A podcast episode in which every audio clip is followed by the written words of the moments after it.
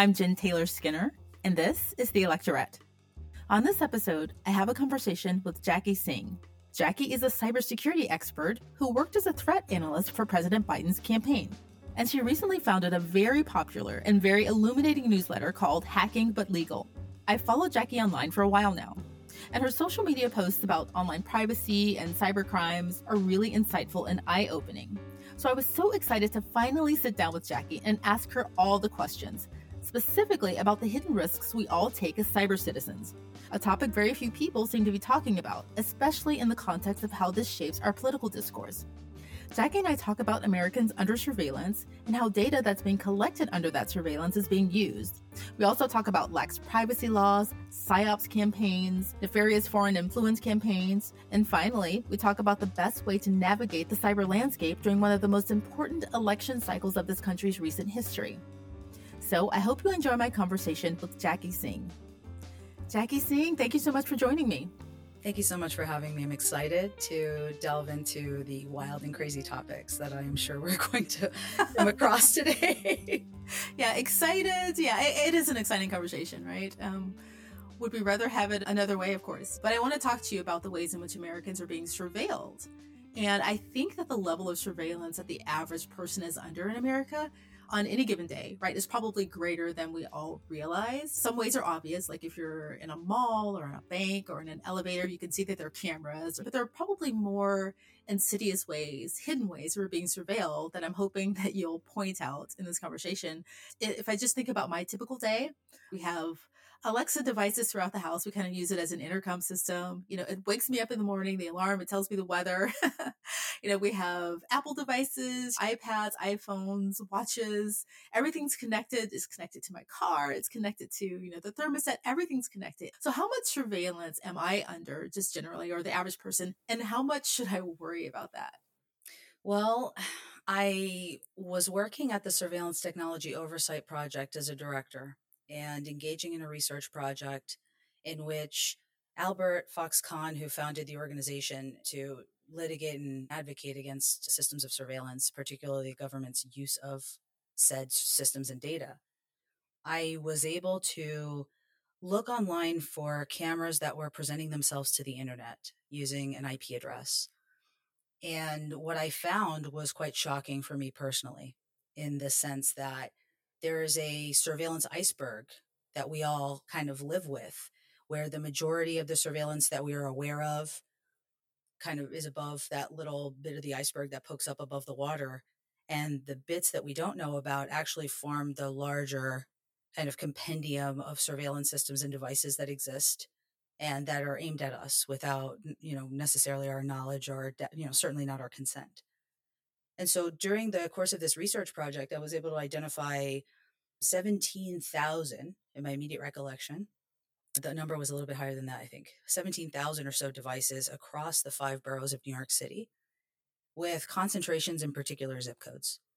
And so just identifying one brand of camera, which is really important to note that those 17,000 devices all came from the world's largest surveillance manufacturer, Hikvision, it really shocked me. You know, we drive past the automated license plate reader on our way through the school zone. We are in a world where security cameras have become very commonplace. And so your neighbors have Nest devices or Ring cameras, right, that are capturing movement to and from, you know, your apartment or your home, right? You're walking your dog down the street. Your neighbor's surveillance devices are capturing that movement. And we could go a bit further with that, away from, say, the concept of government collecting information to the sense that corporations are gathering information and they're using regular people like you and I to gather that information. For example, if you have an Apple device, it is almost certain that your device uses the UWB, the ultra low power Bluetooth module inside your phone, in order to communicate and engage with the Apple network, in order for people to find their lost devices, to find AirTags, or to use AirTags. In fact, that's how the system works. Everyone is essentially enrolled by default into this program that shares information about the whereabouts of devices that simply moved past you, that came into contact range, right? And within network range of you, unbeknownst to you. And so it's not just a sense that governments are collecting a lot of data and doing things with that data and even buying data from data brokers that they didn't capture themselves, but that everyone is being turned into a sort of sensor because we carry so many devices with us and all of those devices are connected. So it's really hard to say, what type of surveillance regime you're actually under, because our policies in the United States specifically pretty much allow it to be a bit of a free-for-all. As long as you click that terms and conditions and you affirmatively consent to whatever is in that big block of text, we're considered to have gone through a consent process. We're considered to be legally absolved, say as a corporation, legally absolved from the collection of that data, right?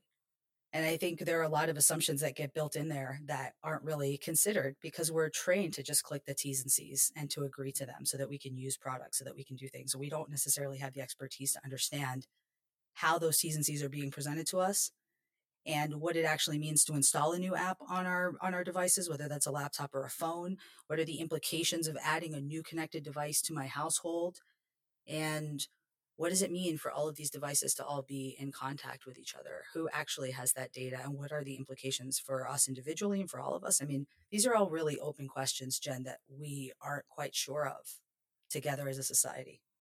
Firstly, do we actually have a choice? Because if you don't click terms and conditions, you're kind of cut out of a world of connection with your fellow citizens, right? You can't pay for things in some places if you don't have a device that isn't connected. Do we really have a choice with terms and conditions? I don't think we do. That's what I was alluding to when I talk about consent, when I spoke about consent. I don't think that we are in a world where the presentation of terms and conditions is anything else other than a dark pattern intended to get us to click, right? The way the apps present us with this information is to cover their butts, to get us to scroll to the end, and then to click our rights away. Right now you're in an arbitration situation if they wrong you, and you're able to somehow as an individual, it's very, very difficult in 2024 to prove that there was some wrong or harm that was done against you. Collective action in that situation, you have to get a congressman or a senator to take interest in your case and care about it, because the tech companies are simply so powerful, right? Where they've amassed a base of power, not just in Silicon Valley, but in Washington, where they lobby to their heart's content. And we see a lot of hearings relating to issues that we're having on social media and with tech companies more broadly, but not necessarily seeing positive outcomes or policy results that are affecting us in a positive way as outcomes from those hearings, right? But I think increasing awareness is valuable no matter what. Right. About those hearings, I've talked about those over the years, and every time I'm a tech person too, or a former tech person, right? Every time I watch those hearings, and you probably see the same thing, it's apparent that, they're not even close to being tech savvy enough to know where to go with these conversations, let alone the legislation that needs to happen to control the amount of surveillance that we're under, right? The average person just doesn't have that knowledge, and that's a problem, and I don't know how to solve it. On both sides, Jen, both as a practitioner of surveillance, which many people in the world of cybersecurity do not necessarily realize that that's the business that they're in order to understand what is occurring. One must have visibility into what is occurring. One must characterize events and activity as either safe or potentially unsafe, and then develop a process for dealing with that. So cybersecurity operators, especially at the larger companies that are processing bulk amounts of Americans' data and of data of global citizens, right, or people from other countries, we don't really have a lot of safeguards on that. And we don't have a lot of thought as to ethics. It's simply, we're cybersecurity professionals, we work in this business, we're doing the right thing. But what we're starting to see is that the infrastructure inside these companies that is created for the purpose of cybersecurity can sometimes be leveraged for other purposes inside the company, other ideas that the company has about how to protect itself that may have originated with the legal department or with the risk department, right? So the simple act of collecting data in the very first place is actually what causes or enables, or not causes directly, but enables those secondary and tertiary harms that come as a result of the data being collected in the first place. And we often don't connect what happened all the way at the end of that chain, at the end of the harm chain, with the original data collection. So as a cybersecurity professional, it's been really fascinating for me to engage in conversations with my colleagues where, you know, just my industry colleagues, they don't really seem to grasp the sense that the increased visibility that they have as a result of their roles and the increased privilege that they have, right? From a computer perspective, privilege means being an administrator or having some higher than average visibility and access into accounts. There's not really a sense that that can be abused. We're just not there yet. I think over time, it will be more apparent to more of us that people who centralize data sets can derive value from that. Today, it isn't super well understood. There are a lot of people who are using these dossiers of us that they pass around just for marketing purposes. And the majority of the dossiers on all of us individually are passed around, bought and sold for marketing purposes. So companies can figure out how they can target us just that much better. But what's happening because of this really low policy and low regulatory environment that we find ourselves in is that there are all kinds of things that can be done with our data that we never asked for, that we never consented to, that had no relationship to the original use of the data. And it's very unlikely that anyone will get in trouble for that. Yeah. Do you know what I mean? Like, it's just kind of a free-for-all. Yeah. I mean, I guess I've always taken the stance, and I know that it's a naive stance that, you know, it's fine. You know, I'm tech savvy. I know that I'm under some surveillance, but I'm not doing anything wrong. I'm pretty boring. Right. So surveil me. That's, I think that's how the majority of us feel, you know, we're just kind of like, but how does this affect me? And realistically, in cybersecurity, I've seen this again and again, where people, companies, even nonprofit organizations, even people who are activists, people who are politicians and heavily targeted, they may not want to take the security recommendations that you give them because they are simply unable to connect. You know, I do this thing and it may impact my privacy here. I do this thing and it impacts my security posture here. There isn't a sense of how do I innately threat model myself the same way that I would if I owned an apartment and then I would lock the door every time I come in the door because I have an innate understanding of what the possible risk is there. But because regular folks, and I say regular folks to mean 99.9999% of the planet that aren't cybersecurity people or people who work in these fields that involve a heavy amount of data collection and analysis, they aren't aware of the threat. They aren't quite sure what's happening behind the scenes and are finding it really difficult to connect. This company is collecting data about me and X, Y, and Z bad things may happen. This is just an aside. I was thinking that it took me a really long time to get onto Facebook and any social media platforms because at the time I was actually actively working in technology. I've since left, but I saw, you know, how careless professionals can be with that data. And I never wanted to be a part of that system, but it took me a really long time. So that's just an aside. So I know that there are some harms. Most of them are kind of hidden and invisible, but then there's just some like careless use and protection of your data. You know, these people who are in charge of your data, they're just regular folks, you know, and they have flaws like the rest of us. And I'll just, you know, just leave that aside. But as far as data privacy laws, I believe that in comparison to other countries that have comparable levels of technological use, they have better laws than we have. And when you think about technology, for it to work well, it has to move quickly, you know, move fast and break things. But government and legislation, they move very slowly. It moves very slowly. So having laws that catch up to the speed at which technology moves, it just seems like an impossible problem to solve. And I think that obviously technological advancements have outpaced our data privacy laws. Is that true? You know, how are other countries pulling this off when we can't?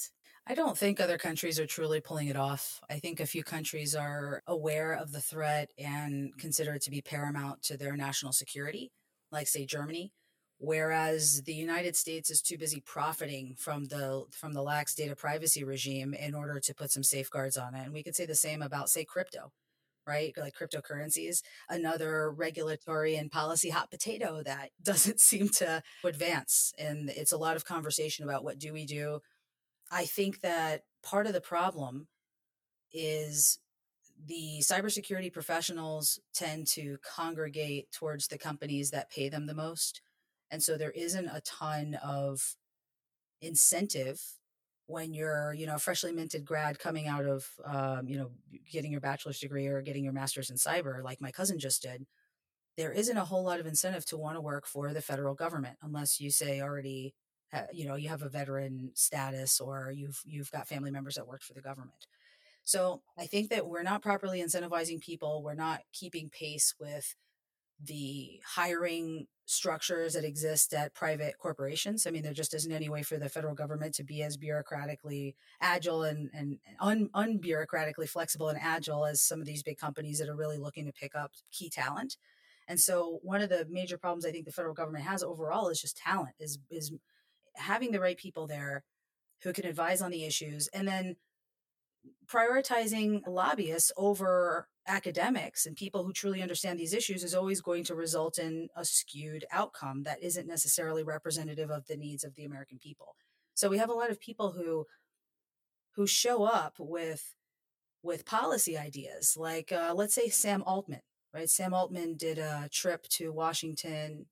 It was a bit like a media blitz. He saw a lot of people. He was talking to a lot of politicians, and I think that we fall short when we think that a CEO is someone who has best interests in mind of people, as opposed to having the best interests of their shareholders as number one. And I don't think that anyone whose primary interest are shareholders and not people should be performing advisory services and doing this extended kind of contact with many different people in our government in a way that's totally disproportionate to the way that people who truly work in these fields, who have the expertise to bring to bear and can give really solid policy recommendations, give the input to our government that is necessary and needed, those people aren't at the table so often. And when they do get brought to the table, it isn't always in a demographically representative fashion as, you know, matching the American people, let's say. Right. If they did have those same concerns, then they wouldn't be in the profession that they're in. They'd be on the other side of the table. They'd be representatives, right? Like, that's the whole point, right?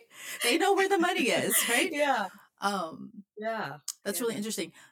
So instead we got, you know, Mr. Altman just kind of presenting his view and his perspective on his technology, which he considers to be world-changing, and has a narrative for how he wants to promote that, which was developed not just by himself, but presumably by his team of people who are experts at PR and marketing and legal and risk and strategy and all of the different pieces that you need in order to run a very successful startup. And so I think that our electeds are often listening to some of the wrong people, and as a result, their priorities are getting skewed often in the wrong direction or in a less effective direction than they could be. Right, right. You would think that they would have learned that lesson following the 2016 election, right? But alas, you know, here we are. Alas. I want to talk about some of the hidden risks to individuals, right? Can you tell us, you know, what harms are happening just to the average person every day, and then we'll move on to national security risks, but just the individual. Yes, I wrote an article about a concept that I'm calling SAPP, S-A-A-P-P. I wanted to drive a new concept or label a concept that's driven by activities and behaviors that I've seen growing on the internet, and very specifically growing on Twitter since the takeover of Elon Musk. And what they are strategic attacks against public participation, SAAPP. In the world of law, they have SLAPP, which is a convention coded into law that prevents regular folks from getting into trouble for having discussions publicly or with their communities about people who are public figures. Right. And so there are laws that help protect citizens so that they can engage in their First Amendment protected speech. What we don't have is an understanding that there are individuals who are paying troll farms and reputation management companies that often work on PR support or like emergency PR help for people who are in some kind of a situation that involves public recognition, right? Some kind of a crisis communications type of role. And these firms are often engaging in these strategic attacks against public participation. So what they do is they're hired to target an individual or organization or person who is opposed in some way to their business or their activities. This often comes in the form of an activist or a journalist. And then what they do is they engage in very targeted harassment in order to get that person to stop. And it really seems clear that they engage in some level of psychological profiling. They look at everything you've ever said and done. And then they follow you online and look for ways to take down your drive, your confidence, your reputation, any type of statement that they can make or action that they can make, whether that's sending you a private DM, replying to you, replying to other people, DMing individuals that you've had a public conversation with, anyone who supports you, right? And they look for ways to say, this person isn't okay. This person isn't safe. They're an awful person. You know, think Hunter Biden, right? All of this stuff that happened with Hunter Biden and continues to happen with Hunter Biden is absolutely a strategic attack against public participation for him, which in my opinion was successful because it kept him out of the public eye for so many years. He didn't defend himself until very recently. And I think the idea was, let me just kind of hunker down and see if I can wait until this blows over. But what it does is it creates a scenario where they can exploit the information again and again anytime that it becomes interesting for some reason. Let's say a community on Rumble, right? Some conservative activists on Rumble find some information about Hunter Biden and decide to get it trending virally that day. It just becomes another opportunity for them to re-elevate the conversation and bring it up again and again. So after listening to Hunter, I do think that he's been attacked in a way that is unique to individuals in the public eye during this internet age, in the digital age, that is aided and abetted by organizations that are supposed to have some level of protection for us. So Keypoint, Twitter with their trust and safety team, which was let go and replaced with a shell of its former self, as I understand it. Yeah. I mean, it's happened to you, right? To some extent. Yeah. I don't know if you want to talk about that, but is that what's happened? Yeah, I sure can. Okay, sure. Please do. I do like to use this example because in 2020, I was like taking on the biggest role of my life. I was offered a role on the Biden campaign to come on board as the senior incident responder and threat analyst. Over the moon. So happy to have an opportunity to help and to apply my skills to a cause that I felt really, really mattered. I was 2 months postpartum at the time when I accepted the role with my second daughter. And it was just a really incredible time for me until I spoke with my leadership and did all the things that we needed to do in order for me to be able to come forward and be public about this. I wanted to inspire.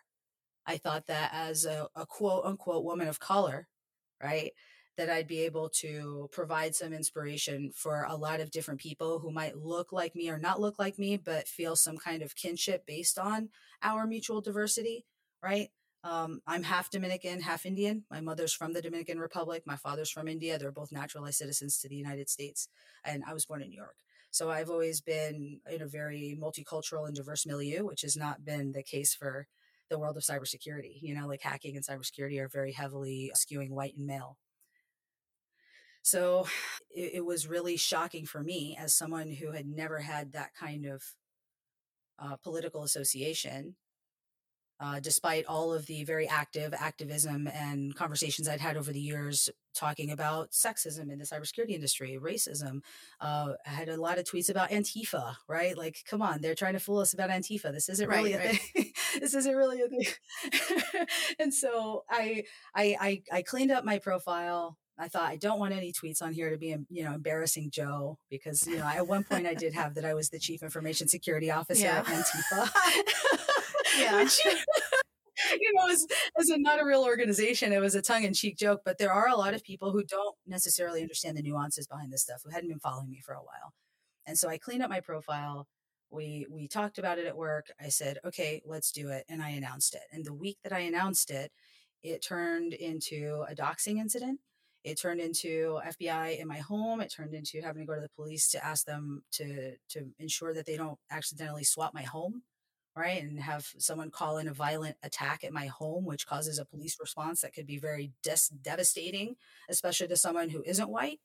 Yeah. Right. There's a tendency to ask questions later and to shoot first. Pew, pew. Right. When you're brown or black in America, that's just the reality. And so nobody wants to call the police if they don't have to. Right. And you certainly don't want them called to your home in the case of a false response. And so I had to still do my job through all of that. And if I could go back and take it back, I'd have to think about, what could I have done better? What could I have done better to protect myself? Could I have contacted the FBI ahead of time? There isn't really anything I could have done. And realistically, the people who could have protected me were Twitter, and they didn't. Yeah. So I was at the campaign and I emailed from my campaign email address, joebiden.com. And I tried to ask their public policy people to help me. And they were very excited to help me at first, responded very nicely, ready to go. And then they stopped responding. Yeah. And then the account which doxed me went down for 2 weeks, came back up 2 weeks later, and is still live and threatening me and posting crazy stuff. Yeah. And there isn't anything that I can do about this. It's only something that Twitter can do about it. It was a policy decision that they made in order to allow someone who, allegedly, I'm not sure if it was them or not, had emailed the campaign alleging that I was friends with a white supremacist. Mm-hmm. And then that narrative made its way to the Washington Examiner, a far-right tabloid, where they picked it up, and then the Daily Wire did a story on it. So all anonymous sources, no corroboration, there's just no evidence behind this that holds up in any way. But the reality is, in order for a SAPP attack to be successful, it does not have to be correct. It doesn't have to be factual. It doesn't, you know what I'm saying? And if they can work one small basis of reality in there, then it legitimizes everything that they've said. So in the case of Hunter Biden, once it became clear that he is a drug addict, right, and has been through, the 12-step and has been through the entire rehab process, power to this man, because it is an incredibly difficult thing to do to claw your way out of addiction. And I'm proud of him for it, as I would be for anybody who accomplishes that. But it's just shocking to me that someone who doesn't necessarily have a political nexus and that wasn't on the campaign working in a political capacity, it doesn't really matter. It doesn't matter if you think you are or you aren't. You absolutely are. And that's something that I like to try to impress upon people who work in tech. If they work for a company that does harm, they are engaged in harm. And they may be pretty far down the sausage production process. But at some point, they were involved in making the sausage. And it's a very similar situation to the disinformation attack that came after me in 2020. So, yeah, I'm still reeling from that, honestly. I just still find it kind of bizarre and ridiculous that people really believed that about me. How could they believe that I'm actually friends with someone who's been attacking me for 15 years? But the association is enough. Right? The association is enough. If you tweet something at someone, you better be careful that you know exactly who that person is, because it can get dragged up 10, 15 years later when you're in the process of engaging in a campaign. And it can be a legitimate complaint or it can be a non-legitimate complaint. And the issue is when the topic of mis or disinfo comes up, folks are legitimately unaware to distinguish between correct and incorrect. A lot of times the facts have been so intentionally blurred that the goal is simply to get people to disengage with the topic, to form an opinion, and then to run away from the topic and never consider it again because their opinion has been formed. And so it's really frustrating to see people fall for this again and again, because what happened to me is simply a template which is applied to other people multiple times per year on a regular basis. I mean, we can see it happen ourselves. We see these smear campaigns happen. Yeah. And they go on unabated. There isn't really a sense of, how do we get ahead of this kind of issue other than doing the political due diligence process, which is verifying the people who come to work for you. When someone comes in the door and knocks on the door and says, "Hey, there's something off about your employee that I think is weird," to certainly consider it as a potential case of insider threat, because you can't not consider it, but also to think about how your adversary is intending to drive you to move. What does your adversary actually want you to do by passing you this information? Right. Well, I'm very sorry that happened to you, by the way. I see your mentions and on Twitter, and I just think, oh God, poor Jackie. Like just the most innocent tweet, and just people just swarm. I see that all the time. Yeah. And you almost have to just live completely off the social media grid, right? Because if you're a woman of color, if you're a brown woman, a black woman, and you want a powerful position that is in opposition to what your adversaries want, which I think you are, right? They will find anything to use against you, and it doesn't have to necessarily be credible. And, frankly, when I think about all of the women of color, women generally, but black and brown women who have risen to really high levels of power, let's just take Ketanji Brown Jackson, Justice Jackson, for example. I was really surprised that they didn't try to find more. They didn't fabricate more. I was really happy that she ascended, but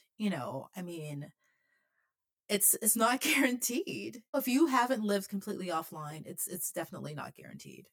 So I can agree with that. I don't think I've ever even considered that because I think I think that social needs are so important and core to who we are as human beings, and so also essential to being somebody who cares about your community, to nurturing the people around you, to wanting to have a stake and a connectedness in what's going on. I think all of that is just part of being a connected and engaged citizen. I find it really a tough sell to recommend to anyone that they simply can't engage in technology if they want to stay safe. I think that's a really sad compromise that people shouldn't have to make. I mean, that's an extreme, but if I think about myself, because I'm thinking about my own behavior online, as a black woman, and I can see ways now that I either consciously or subconsciously change the way I engage, because I see what happens to your mentions. Yes, there's the chilling effect of surveillance, which we're all well aware of, right? In which you modify your behavior because you have the perception that you may be surveilled. And then there's modifying your behavior because you're afraid to be harassed. And I think that's a different type of social pressure than we had previously, where you would have social pressure not to harass. Right, exactly. So what's happened, I think there have been so many behaviors that have become normalized as a result of engaging in these low policy environments where it seems like no one has the responsibility to help you. And if they do have the responsibility to help you, they don't actually help you, and they leave you in the lurch. I mean, there are hundreds of thousands of people who have been, literally hundreds of thousands, that's my estimate, of people who have been harassed on social media, right? I would say that most teenagers can relate at least one story of harassment. They're actually I think Gen Z is actually the group most likely to be targeted online for scams, for fraud, and harassment. So I just despair about the world that we're sending our kids into. My kids are 9, 3, and 4. Yeah. My 9-year-old just wants all the likes. She wants likes. She's not allowed on social media. Okay. So she looks for ways to engage in social media without engaging in social media. So she's on like a Lego app for kids where she posts her Lego photography. And anytime when she gets the likes, she's like, this is the best thing that ever happened to me. Right. I love that for her, but I also am concerned that the feedback that people are getting is affecting their behavior in ways that we can't even begin to quantify today in 2024, and being a digital native like her, even more so. Yeah. Yeah. Okay. Well, one way that I can't necessarily see this, and you're an expert in this. So how does this all affect, or how does this pose a national security risk? Well, the research I've been doing over the past year has been quite informative in terms of giving me a sense of what the hubs are of this activity. And, like off of the major social media sites like Twitter and Facebook, there are forums that are essentially hubs of toxicity.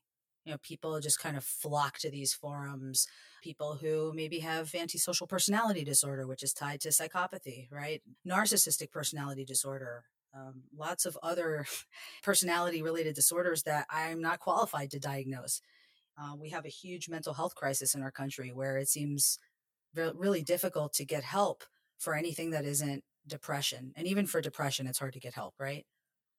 So in these unmoderated spaces, we're seeing that the level of toxicity and lack of moderation is creating feedback loops, and they're very negative to society. Like, people who are school shooters, who are mass shooters, have come out of these hate forums.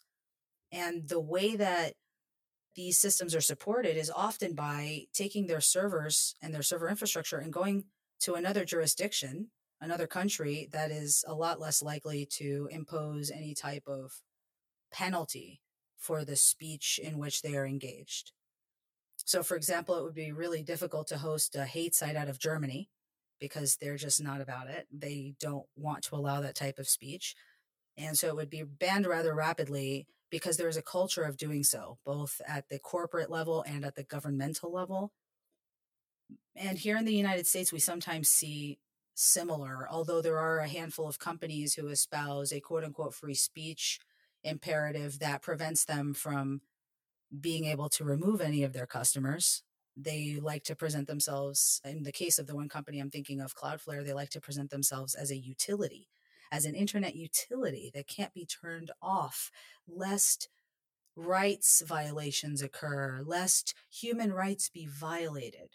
But the reality is their sponsorship of websites that are so abhorrent that most service providers will not give them a home is a political statement in and of itself, you know? So I think that the fact that there are U.S. companies that are shielding some of these forums that have rushed to Russia in order to find successful hosting, I think that's really a huge crux of the problem, is we're allowing material support of hatred that then ends up affecting our national security in ways that are more aligned with stochastic terror than that of a well-planned and funded operation, if that makes sense. But there is still funding associated with these because those network operators know who's on their network and they're making a conscious decision to maintain them on the network. And this isn't accidental, right? I mean, this sounds like there are lots of moving parts, but it sounds very deliberate, especially when you mentioned Russia.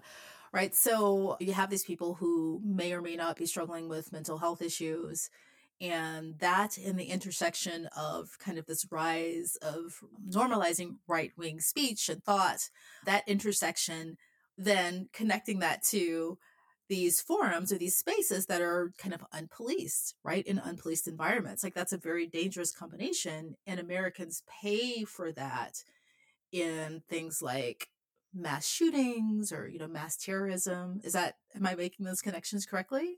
I think you are. I made the connection at my recent keynote. I did a keynote presentation at a web application security conference in October of last year. And this was an atypical situation for me because normally the kinds of conversations I would be having with them would be much more technical and not about the human factors of cybersecurity. And it's a massive national security risk because what we're not doing is interrupting the path of radicalization. And I think in the past, you know, the government, right, let's say the FBI, was much more habituated to smaller groups who, like, say the KKK, right, the Klan. Those people were kind of localized to their areas. You know, they're people who you could keep a track on. You knew who they were. They had identities, right? Even if they were obscure identities within the Klan, you could still pick up on who was what. They would send undercover, right? A lot of people sent undercover investigators into the Klan over the years, like any other group like that, Hell's Angels, right? What we're seeing today is a big question mark as to whether that kind of activity is actually occurring. Is undercover activity happening in these forums? And is it producing any outcomes worth writing about? Because the forums that I've been tracking have been engaged in outright hate for quite some time. And because they act as lightning rods for many different type of people who have problems, they're engaging in sharing tactics, right? So these swatting and doxing tactics that we're seeing around the United States, where these lax data privacy regulations are being used to enable the obtaining of personal information, the clarification is, does this person actually live here, right? That's what you need in order to conduct a successful swatting attack. And so I think, you know, getting closer to the election, I think we may see more of this, which is why I've been really fighting on Twitter and shouting for law enforcement, for the FBI to do something about this. And they just established a central swatting tracking capability last year, which I was really pleased to see. NBC reported this within connection of a case that I'm working regarding these swatting attacks that have been targeting one particular individual. And it seems to me like things are going in the right direction because there is recognition increasing, but that still doesn't get us closer to actually stopping the key source issues, which are private American companies making bad decisions intentionally or unintentionally regarding the platforming of certain actors, the lack of recognition at the cybersecurity level, both policy and professional, like commercial, that routes are being established that route to sanctioned nations and systems that we shouldn't want to engage in mutual traffic with. And they're being done through intermediaries. There isn't enough investigation being done to understand who those network routes belong to, how they were established. Is it a legitimate company? Is that a company that has proven itself to be an enemy of the people? That information is available, right? Like FBI is collecting information, CIA collects information, NSA collects information. Our government has a ton of information and they have a ton of resources. And I know they must be collecting information on these threats. But what we're not seeing is the outcomes. Why aren't these platforms going away? Why are there several hundred Americans on a hate forum, a small one I'm thinking about, every day, engaging in attacks, abuse, what they would call protected First Amendment activity, but they're stochastically encouraging by posting phone numbers, email addresses, home addresses, private documents, abuse of FOIA systems, Freedom of Information Act requests, where they reach out to courts or any other government agency in order to obtain information, which can then be used to further harass their target. There isn't really anything being done about those, and my shouting at Cloudflare on Twitter about it maybe builds a little bit of a base of support for it, but I don't really think it's actually effective. But what is effective, right? What could possibly be effective against these actors other than policy changes at the federal government? I'm curious as to the foreign actors and how they fit into this whole picture, right? And PSYOPs influence campaigns, and if they're connected, obviously they're connected. But tell me about those, because that's something that I know is happening, but I don't see any conversations about it, especially in mainstream media. I think that foreign actors have a role in encouraging and funding any domestic activity which drives them closer to their goals. That's period, right? So any country that has an adversarial stance against another country is going to engage in the use of these influence tactics from here on out. I don't think that governments are turning away the digital tools at their disposal in order to engage in influence work. But what we're seeing is that the influence work that's being done by those well-heeled adversaries outside of the United States, what we're seeing is that those are generally more effective than anything our government is doing if they are, because we have large swaths of the United States that are being turned against our government and being told that our government is fraudulent, that our elections are fraudulent, and that our president is fraudulent, right? And so we're in this environment where trust has been intentionally degraded bit by bit. And I think it's really impossible for any individual citizen to be able to say with certainty what is actually happening when they're engaging in a conversation with someone else. For example, I spoke with someone who I believe to be a large language model today. This is a person who is clearly using GPT, but are they doing it through the Twitter API? Are they paying $1 million a month or whatever Elon wants for the API in order to engage in that business? Because if so, that's fairly sinister. I mean, there are a limited number of actors across the world who can pay for access to the Twitter API fire hose and that two-way programming interface that allows bots to run and to operate really freely. So I think that in the same vein as demanding that our elected leaders do the right thing, I think people need to start demanding that tech companies do the right thing. And that won't come to bear until we know more about what it is that they're actually doing, which they try very hard to keep from us.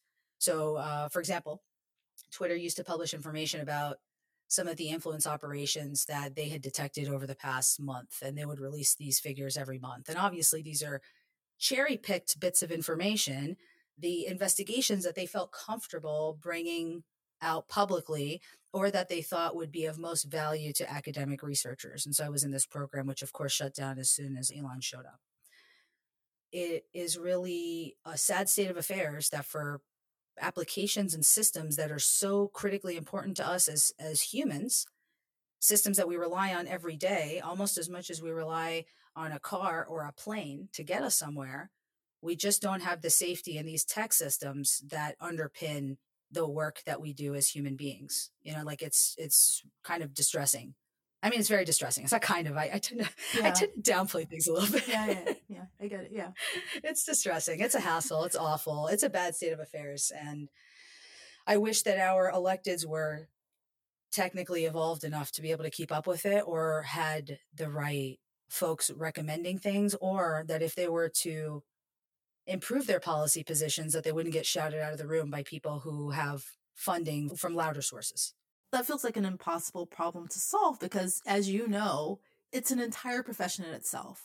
You know, people do this for their entire careers to become as tech savvy as you are, right? To expect someone to be able to run a country and to be as tech savvy as they need is not going to happen. The second thing is that whenever I hear someone mention PSYOPs campaigns and foreign influence, there's always this kind of collective eye roll, like, oh my God, a conspiracy theory, you know? And I feel like that response in itself is a part of the campaign.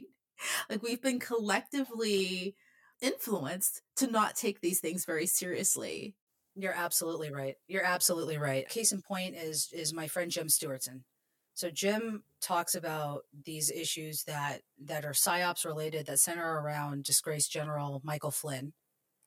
And I've found it really illuminating to take a look at what he says, to evaluate the factual nature of those statements, and then to see how certain others, who are kind of the same people again and again, attempt to degrade that narrative, to reduce what he's said, to make statements about him, and to try to downplay his message as much as possible. The goal is to get people to stop engaging with the conversation, even as Mike Flynn engages in discussion about how the American people are being psyoped. He doesn't want them to know about the larger picture of PSYOPs. He wants them to know about the concept of PSYOPs that he himself knows and wrote about in his book, 5GW Warfare. He wrote this with a former military guy who worked in a PSYOPs group.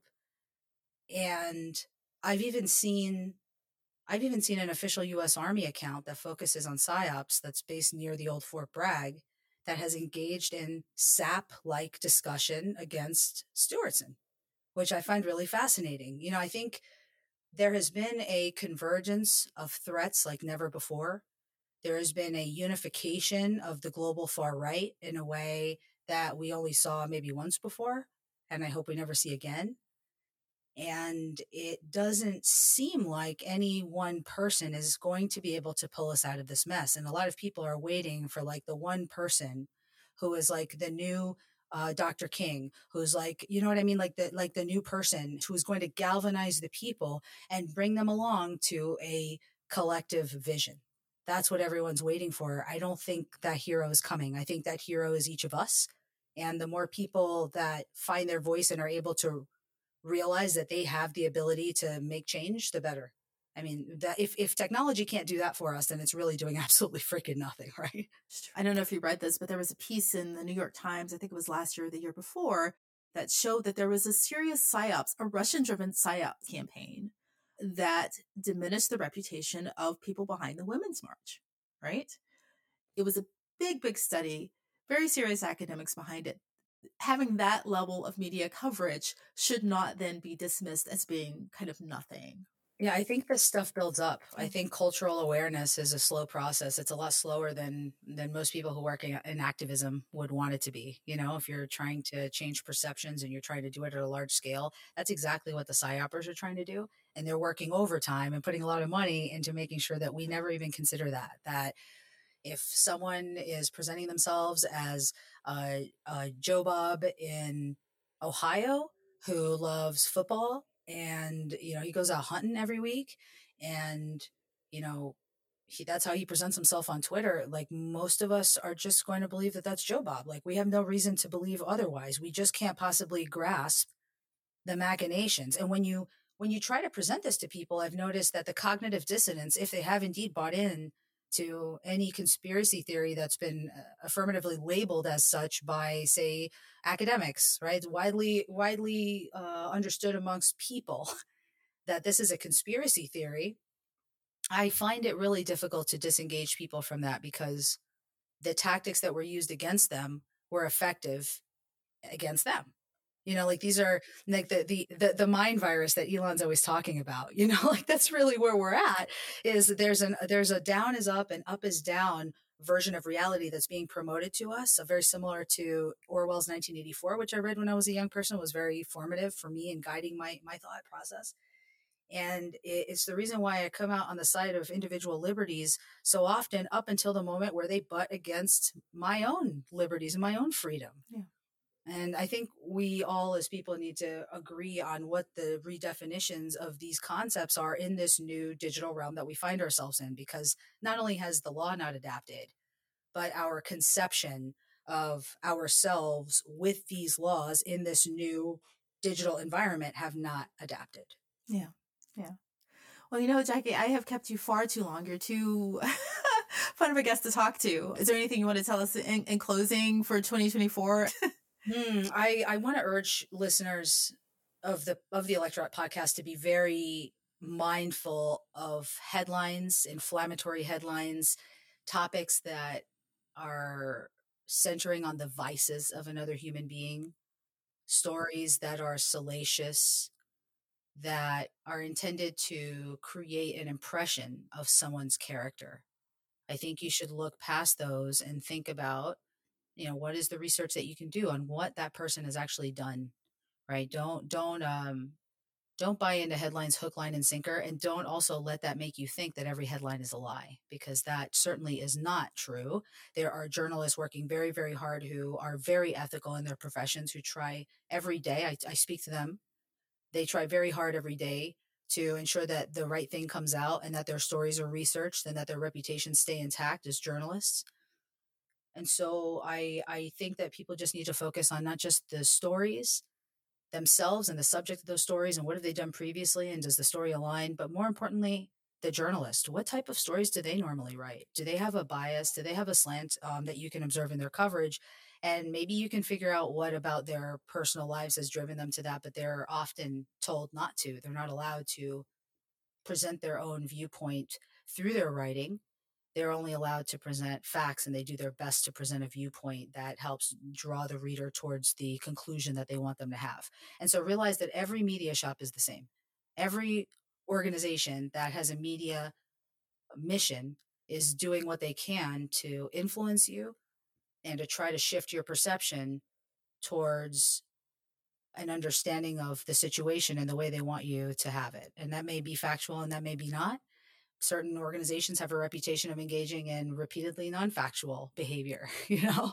So it's important for you to check PolitiFact, Snopes, do a little bit of fact checking, but that stuff can only come after we've been influenced. That's the frustrating part. You can't undo that influence as easily as you can to set it. So just do your best to try to be resistant and inoculated, almost like a vaccination, to the type of disinformation that we've seen in 2016 and 2020, because 2024 is sure to be even more for us. They want us to disengage from being connected to our civic selves.